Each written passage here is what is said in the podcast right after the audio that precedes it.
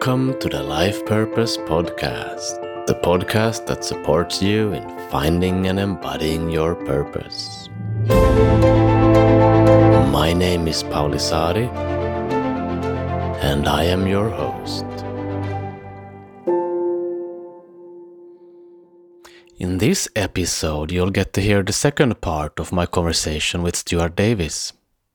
If you didn't already listen to the first part, I recommend doing that first. In this part, we talk, among other things, about mythopoetic identity, how to actively connect to the imaginal realm, the genealogy of the strange, and about how to find one's purpose. Before we dive into the episode, I just want to take a brief moment, less than a minute, to share about a webinar that I'll be hosting soon. It's a free online workshop on the foundations of purpose discovery.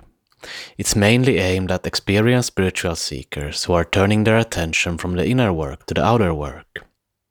It's for people who have devoted a significant part of their life to deep spiritual practice and who now want to make a difference in the world, but who do not know where to start. If you're looking for a way to get to a place where you feel fully aligned with your calling, a place where you're 100% engaged in contributing towards a better world, in a way that feels deeply meaningful to you, my guess is that this workshop will open up new possibilities for you. You're warmly invited to go to paulisaari.com slash webinar to find out more and to sign up if you wish to participate. Okay, so let's dive into the second part of my conversation with Stuart Davis. I hope you'll enjoy it.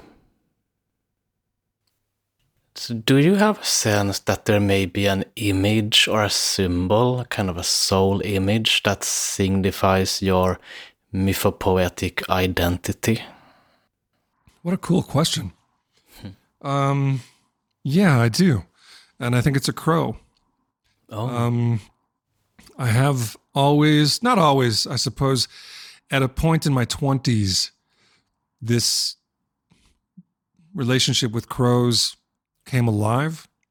Hmm. And I, I guess it's debatable what activated it. I'm not quite sure. I think it might have been my wife and becoming a father. But since then, I have felt very strongly and been in relationship with crows. I mean, to begin with, you know, they're the primary artistic subject that I've rendered in paintings, but also they really there have been many occasions in my life when I really felt that my lineage was presencing itself to me through physical crows in the world.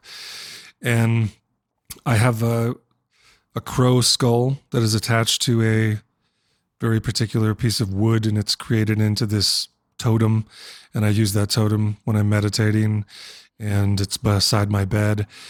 And then the other in- image I would say would be a praying mantis because of since 2010 uh, not only the eight foot tall praying mantis but also the insect variety in my artistic work. It's largely been this conversation between a crow and a mantis for the last 10 years or so. So I would say those would be those images. Yeah. So, yeah, you already mentioned that you had this experience when you were a child, when you got this message from some un, unseen being or power or whatever it may have been. And um, yeah, at least in the work that I do and and many others who work with purpose connect soul and purpose to something that's called the imaginal realm. Yeah. Yeah. Woohoo! and I'm That's curious. my home turf. Yeah, so tell us more about that. How how is your relationship to that realm and and yeah. This is so cool. Uh, I was just having this conversation yesterday with Jeff Kripal. I don't know if you know Jeff Kripal's work or not, but I do. Yes. yeah, he's one of my favorite authors, and I just strongly endorse and advocate people to read his stuff. He's amazing. One of one of the beautiful memories of my life is when somebody handed me his book, Authors of the Impossible, which just came to me at this amazing moment when I needed it and could hear it, and it was a life changer. And his stuff is just generally amazing. So anyway, I was talking to him yesterday uh, because we're having him on the site, the Experiencer Group, and also as a guest on my podcast, Aliens and Artists, and the Imaginal came up, and you know we began by delineating the distinctions between imaginary and imaginal. And I love how you tie and connect the soul purpose to the imaginal. And, you know, uh, obviously, from what I've shared thus far, my passion and love for the something from nothing lineage and the imaginal figures so importantly in that lineage and that path. And the great, you know, I, one way I like to envision this is the great um, succession, almost the nested, Russian nested dolls way in which our being is constituted. And so, right now, in our gross awareness, in our waking awareness, we have this experience and orientation toward the, toward the physical, toward this material, mm. stable enough, enduring enough uh, set of qualities in which you can touch a chair. feels like a chair. It's still there the next day. You know, the chair holds its form long enough for that to become a fixture in the way that you're orienting in the gross realm. But then every night we go to bed and hopefully we have dreams.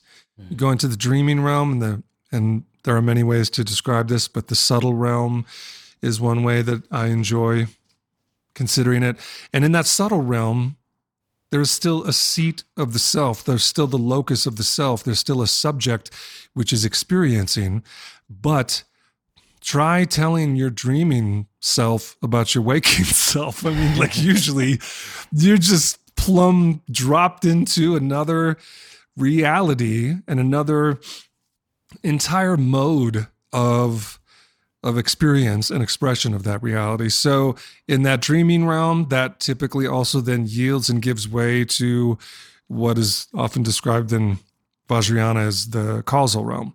And in the causal, there's still a locus, there's still a seat of self, but you're not experiencing the this is sort of like the last train stop before there's not a self anymore, right? There is one, but boy, the causal body and the reason by the way that I'm into and thought about these three a lot is that according to some traditions this is something akin to what happens when we die. You know, we lose our gross body and go to our subtle body. And mm-hmm. some would say we lose our subtle body and go to our causal body, and that the causal body perhaps is the essential self. If there's a self that migrates among many incarnations, etc., that the locus of that causal body might be seen to be in that in the soul in the soul realm. And so when I personally feel the contours of the imaginal, there's this really nice, beautiful way in which the imaginal simultaneously can put its toes into each of these. It's not as though when we're in the gross, we don't have access to the imaginal. We do, of course, mm. but it also has a unique quality and a unique set of features as it expresses in the subtle. And then it also has its tendrils in the causal. And so there's a beautiful universal access point. And another way that I like to feel and experience the imaginal is this great gestating pregnancy up behind my being. Like the way that I've, when I go into an imaginal kind of experience and I'm participating in its creative properties in a work of art or whatever it may be, I have this felt sense that the umbilical between me and the causal and the unborn, unmade, ever present origin, the nothing, the nothing that gives rise to each of those three bodies, each of those realms.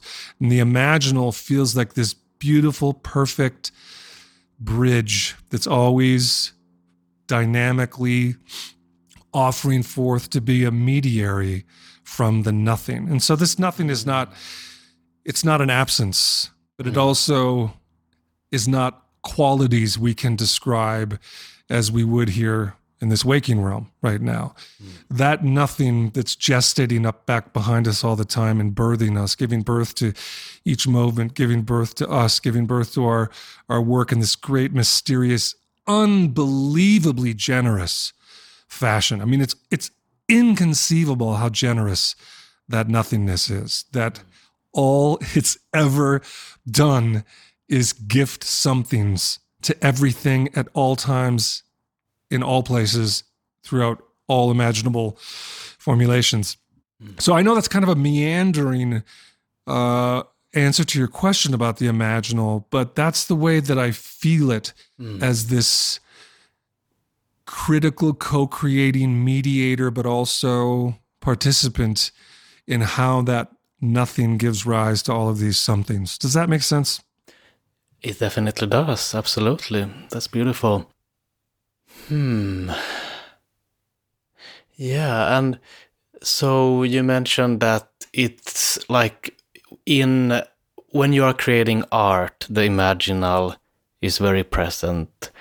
Um, is that correct? And also, like, what do you do? Like, do you, can you do something consciously in order to get a deeper connection to the imaginal realm, get more access to it? Yeah, definitely. So, um, in the spirit of that as well, just to highlight and return a bit, I guess, to the imaginary and the imaginal. So, mm.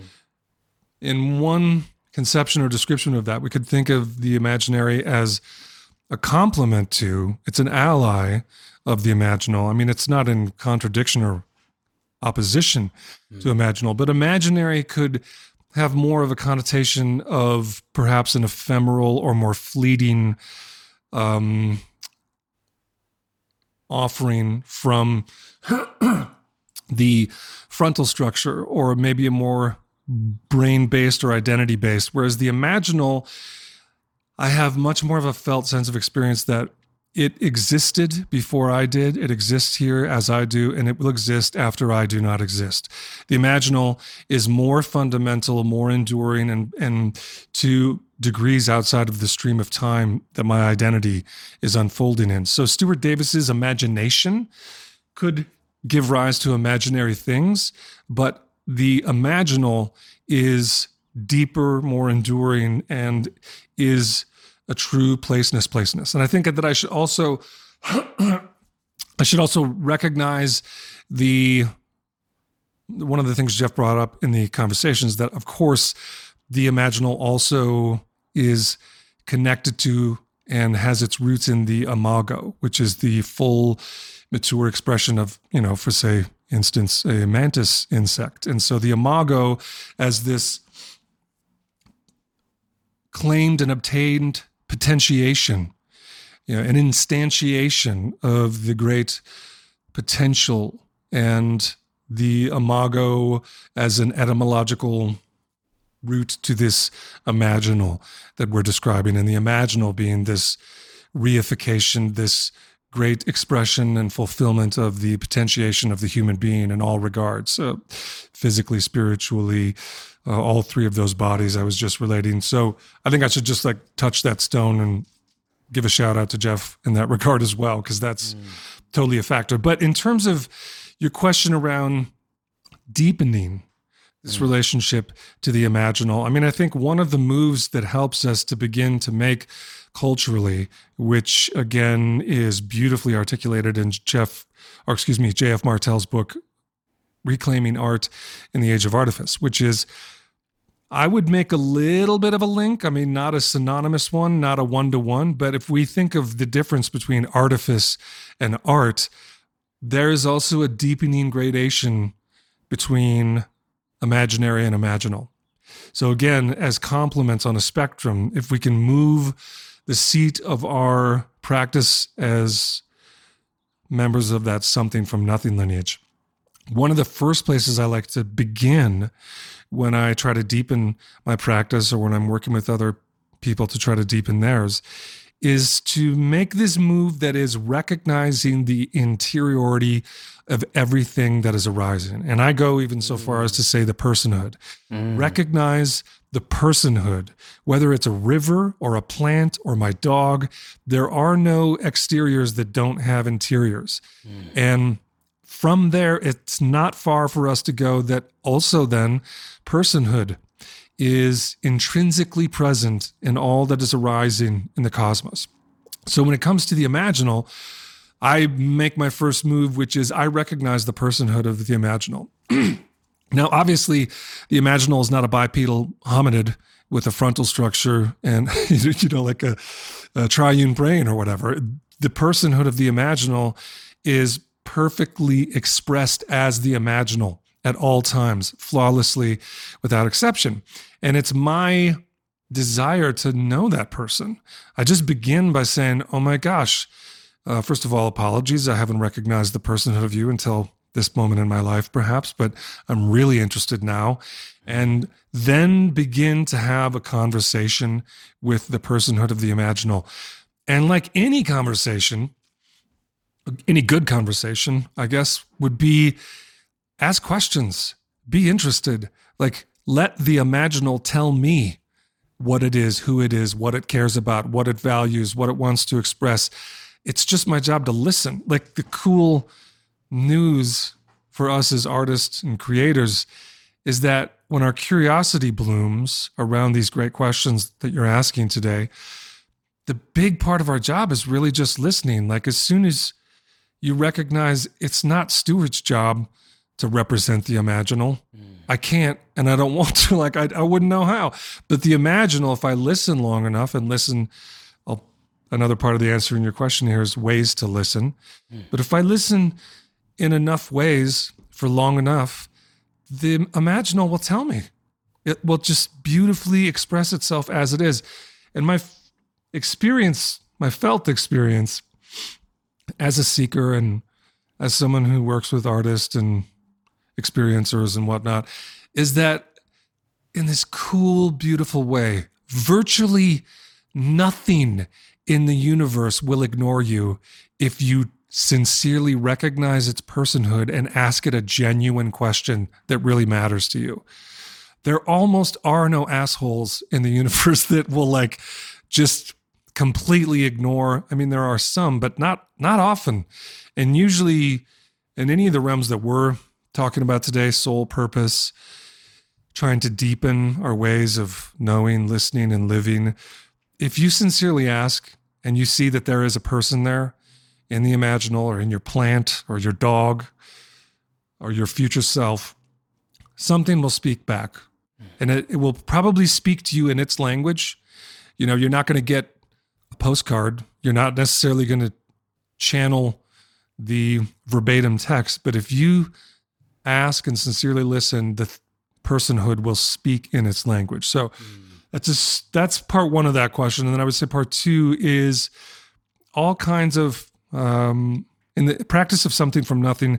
I put together a bunch of different modalities. A lot of them are things that I commandeered and just co-opted from integral uh, practices and um, contemplative lineages that I've been involved in.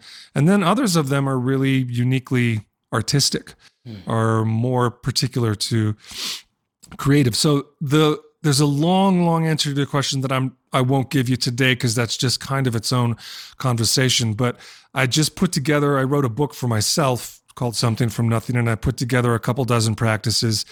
And I've come to think of them as like keys uh, or combinations and the the combination that will allow a person's safe door to swing open let's say just depends and so on one day it might be like hey let's try some 321 let's try some voice dialogue with what this person is that you're trying to engage with other times it could be salvador dali's hypnagogic practice of holding a bell in your hand. And as you fall asleep and you are in the hypnagogic and the bell drops and hits the floor, you awaken, you go right to the instrument or the paper or whatever, and you begin to document what you're seeing in that hypnagogic or sometimes hypnopompic realm. So there are those kinds of things. I've I've come to also almost with everyone that I'm working with, we have started doing this practice that I call a genealogy of the strange.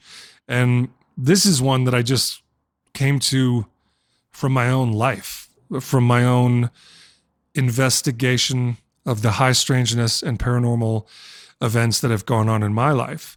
And as I did that, and I created this genealogy of high strangeness in my life, I realized a few things. Number one, I'd forgotten a bunch of strange things. Hmm. Number two, if you don't document them when they happen, they become evanescent and vaporous. So I became much more fastidious about documenting everything with dates and times. And when everything, something strange happens to me, if it's in that category, I'm really good now about documenting that in the diary.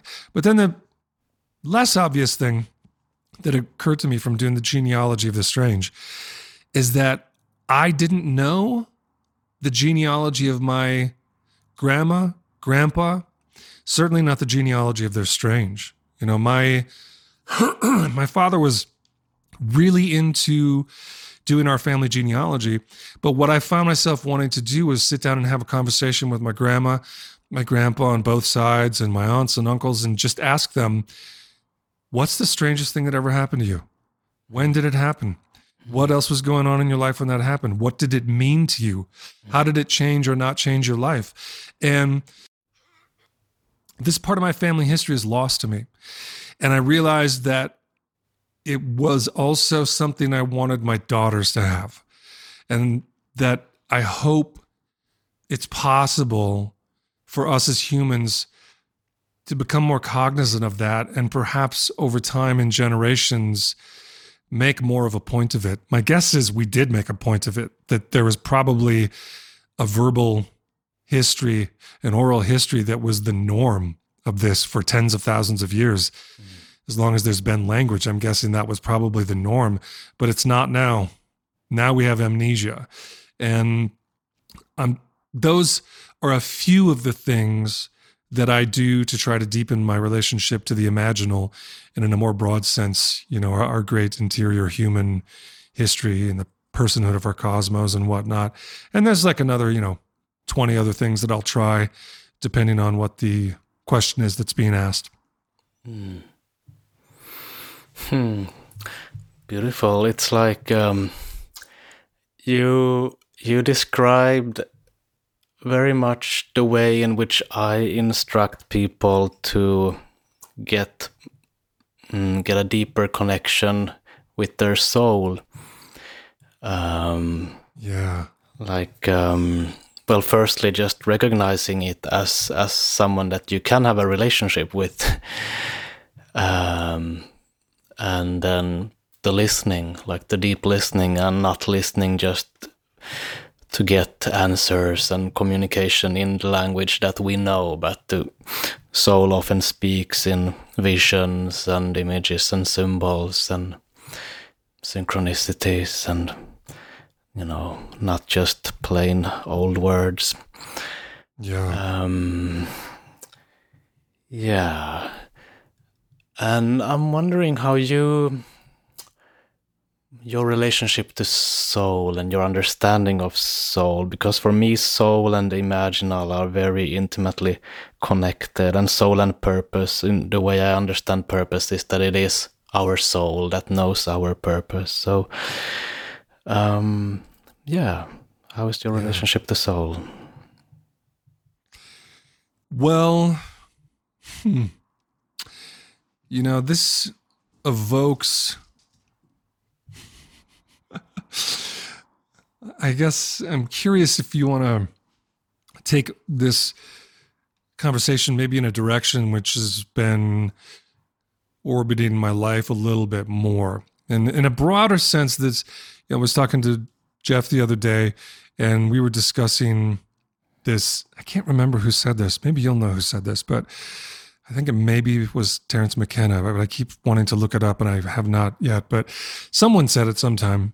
The divine is not a Boy Scout, and the bigger picture behind that sentiment, for me at least, is the real liabilities or risks, or let's just say the great, great force and power that is innate, a part and parcel of the divine. And a lot of Jeff's work is particularly a deep dive into this exact question. So he has had this experience where he was in Calcutta during a Kali festival, big annual uh, festival around the goddess Kali, and he had a contact experience with this divine presence, and it nearly killed him. I mean, it really. This is also something that is coming up more frequently with experiencers, which is to say, there's just a a lot bigger story when we start to look at what our contact with truly transcendent forces can be like. Even when they're not malevolent, some of these non human entities, for instance, just to be in their presence is fucking almost unbearable sometimes. And it's, it's because their place is not this place and our place is not their place, but there's enough contiguous adjacency that they can come here and we can go there sometimes. And so you get this interesting mix. And I am honestly going to bring this all back to your question about the soul.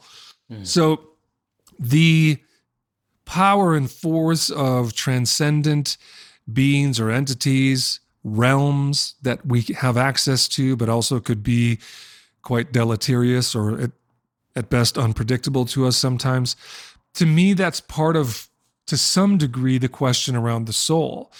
Because you know I, I, love and think that phrase the divine is not a boy scout is funny. And of course i think there's a there's enough truth in there.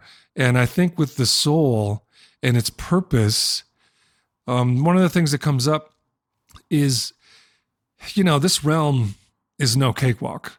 Mm. and it's been good to me. And i hope i'm being good to it but holy shit, like you don't get out of this incarnation without taking some punches. And I think that the bigger story as well is that when we look at the sum total of humanity, with the seven or eight billion people, and then we look at the sum total of all the humans that have ever lived on Earth, and we then expand to consider all the sentient beings, be they gross, subtle, causal, be they quadrupeds or insectoid or whatever it is, this realm is real it's a real boxing match, and and most of the time it's been utterly dire for an unimaginable number of of beings, and so with the soul, I think one thing that I want to try to recognize when I consider my soul is like it's it's no mean undertaking. It's no small measure to incarnate and to try to deepen and do something meaningful in this realm. And I recognize that your soul, the listeners of all your souls, I think that that really moves me and blows my mind. Mm. And and you know, and in the funny way that like only the soul maybe can blow the mind in that way. like the mind is such a diminutive echo of what the soul is that I'm sure the mind when it gets a glimpse is just like, holy shit, that mm. thing is really wow. Because it's also indestructible. Um, I also feel like there's this part of it that, again, this is just my personal cosmology, but I think that the soul and the imaginal and the causal, these things have been here way, way. I mean, the word before doesn't even do justice. Mm. It's not even quite right because it's not before in the temporal sense. It's not preceding us in the same way that we're used to perceiving succession temporal succession, thinking, now there's this moment, and now I'm going to go do this. And I was five, and then I'm six, and then I'm seven. Nope.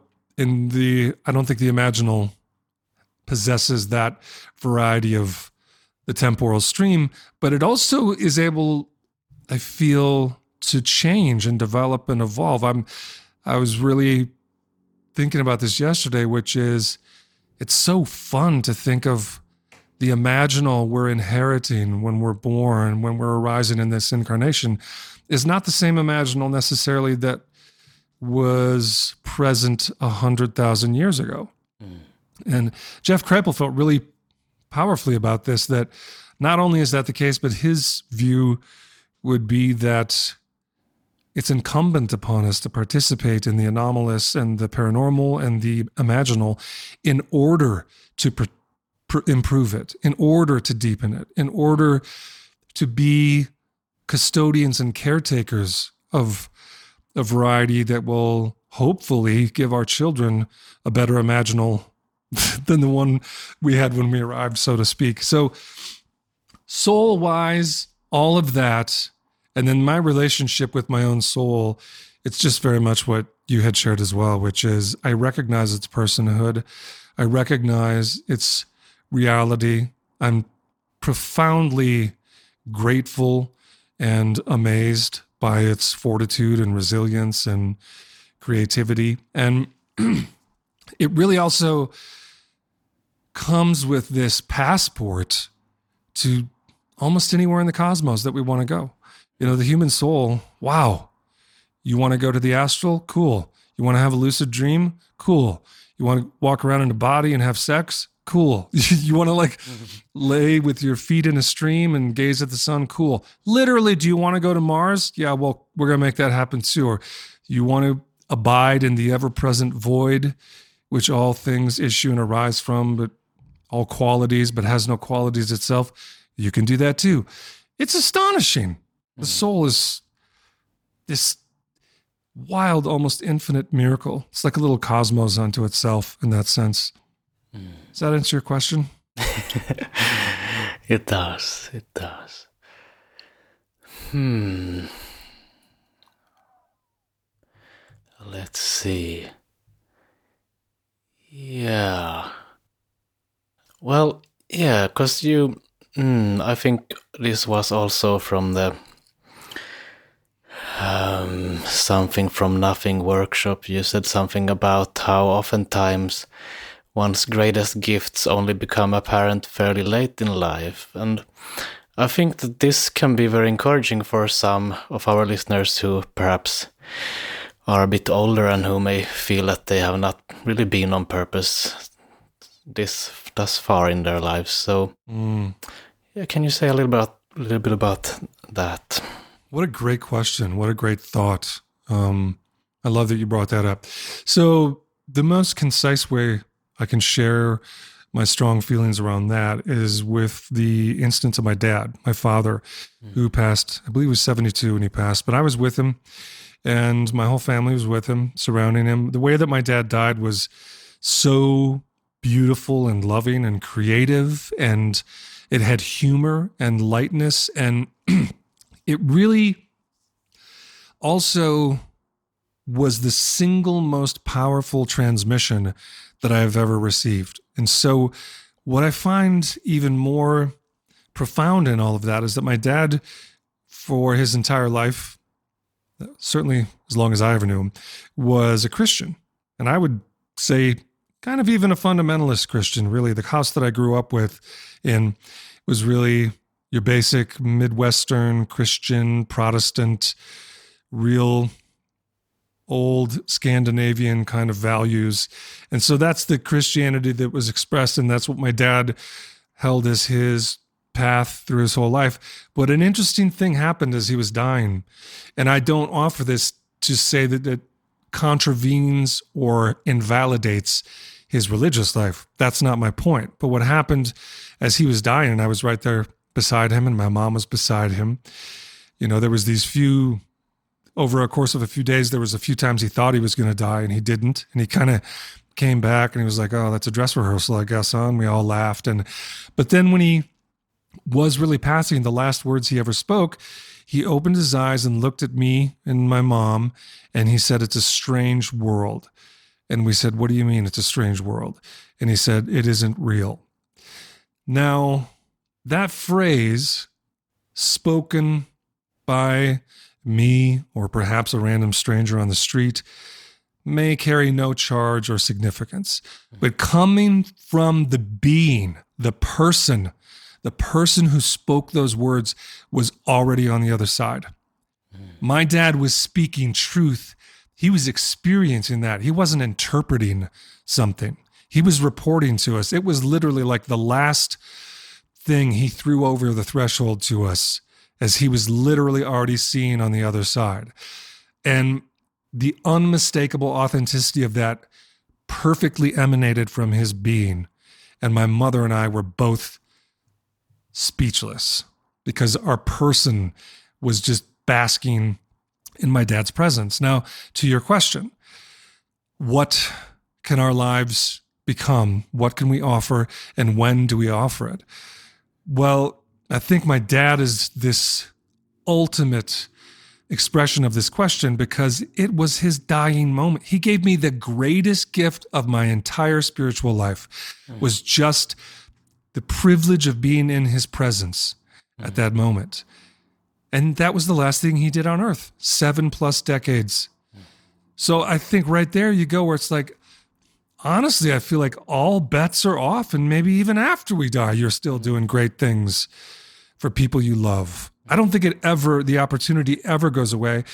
And we are depriving ourselves of such great riches and treasures. And as I elucidated with the genealogy of Strange and how I wish I could talk to my grandpa now, like, God, I wish I would have thought of that when I was in my 20s. I wish I would have asked these questions because I could have got some great gifts. So it's so cool to hear that you do that work with the people you work with. And I couldn't more agree with you that it's always available to us. Our potential is always there. Yeah, certainly. And I've I haven't myself worked with people that age, but I know that people who are well over 80 have have done this work with with other people going through the purpose discovery program so it's it's certainly never no one is too old to find to discover their purpose. Right. I mean really you know and you also think of i was half kidding when i said after we die. I you know mm. i think that there's a lot of latitude there that we don't know about and i have a very active presence and engagement with my ancestors and guides and allies. And I don't pretend to know how all of that shakes out after we pass, but boy, is there a lot of good accounts. I mean, just go look at all of the information, data, accounts that were gathered by the University of Virginia under the auspices of Ian Stevenson and his successors. Mm. There's a lot of very, very strong evidence that reincarnation, mediumship, there's a lot there. And I don't have it all figured out, but I'm certainly interested. Yeah, sure. Hmm, okay, last question. How can we find our purpose? I mean, you spoke to that already in many ways, of course, but um, especially concerning in, in terms of uh, deepening one's relation to the imaginal and, and so forth. But um, can you say a little bit more about that? Yeah, that's great. That's uh, actually, I have a website, I have a practice that I call the Liminal Muse. And it's just basically the one on one work that I do with people mm-hmm. around something from nothing, around these questions about our soul's purpose and how creativity relates to that. And so, um, a few things, just real basic stuff. I think that the good news is it's not rocket science. Mm-hmm. This is not the kind of question that we require or even desire a more complicated cognition.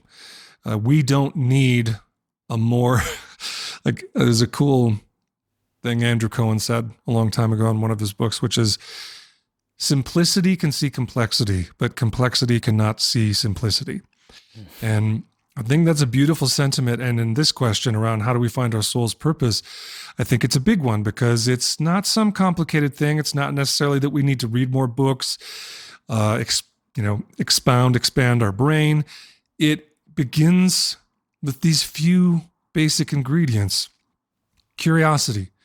If you have sincere curiosity, is it genuine? This, this desire, this question we're asking, what's my soul's purpose? If you ask that question genuinely, that's like step one. Two, hold the question. Mm. Sometimes we need to live as the question. We need to become the question in something akin almost to the old Zen approach to a koan, which is how do you answer a koan? Well, you become a koan. You don't answer a koan. And when we become that question, what's my soul's purpose? Like your half your work is going to be already done there. Like if you become that living question, what's my soul's purpose? Yeah. And then the other ones are the stuff we touched on, which is recognize the personhood of your soul, ask it questions, listen to it. When it speaks in its language, believe it. If it, like, one of the funny things people will do is they'll be like, What's my soul's purpose? And then something can come back and they'll be like, Yeah, but what else is my soul's purpose? Right? It's like, sometimes, depending on where we are in life, we don't always necessarily love everything our soul might communicate to us. And I'm laughing because, like, when I had my mantis entity encounter in 2010 and my soul purpose began to change, and it began to change around this understanding that I was being asked by my soul to step forward publicly mm. and to not only share what I had experienced, but work with other people make it safe for other people to do this soul purpose work. Well, I didn't want to do that. I really did not. I mean, even though I'm an artist and I don't have a reputation to uphold or protect, like I'm already a circus freak, but even so, I did not want to do that. Mm. And so I avoided and I averted and I delayed. And honestly, my soul, and I would say probably some other souls, became agitated, and then more emphatic. And this is the thing if you ask your soul, What's my soul's purpose? And then it says, Here's your soul's purpose. And then you go, No, I, what's, what's another one I could have? Like, back to the sentiment of the divine not being a Boy Scout. Well, also the soul is not always a Boy Scout or, or a Girl Scout. If you decline its truth and its calling for a long, long time, expect fallout. Yeah. Like it will it's like anything. A denied soul is going to assert itself until that situation is corrected. Mm-hmm. And it will use more adamant measures. So, but I think that to end on a really, really loving, positive note, you know, the great news about finding our soul purpose is that it's just not that complicated. We just have to be good listeners and keep listening and recognizing the personhood of our soul in that way mm. and be sincere. That's really what it is. Yeah, certainly. It's um, very much the essence of, of how I work with this also. And mm, I think what I would like to add there is that it's it's really hard to do it completely on one's own. I mean, it's not so hard to ask the question, but it's really hard to hold it long enough to actually get an answer on your own because mm-hmm. there will be so many things that um, well there's just a lot of fears and obstacles that tend to tend to arise. I'm not saying it's impossible but it's certainly mm, much more likely that you will go all the way if you have someone there to support you on that journey. I couldn't agree more I'm really glad you mentioned that because I think unless we have each other, most of us disintegrate. Most of us get annihilated. Like it, human beings are created and designed to be together, whether it's in a family or a tribe. Like we absolutely have to have each other. So I love that you ended on that. So true. Mm. Well, great. So you already said some things about your work, but feel free here to take up some some space and, and share more if you would like to. Like, where can people contact you, and if there's anything more you want to say about your offerings? Sure. Um, the basics are stuartdavis.com, which is a uh, the site that has all of my art, music, TV, that kind of thing, the entertainment side of things. And then there's also the Liminal Muse, liminal as in liminal, uh, close buddies with the imaginal. Yeah. so the liminalmuse.com is a website where people can go if they're interested in one-on-one work.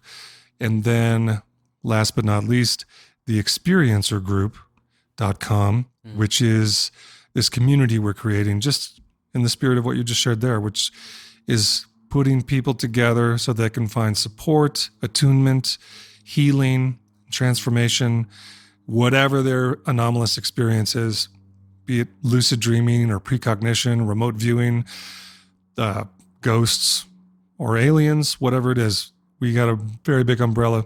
So yeah, those are the three main spots people can find me.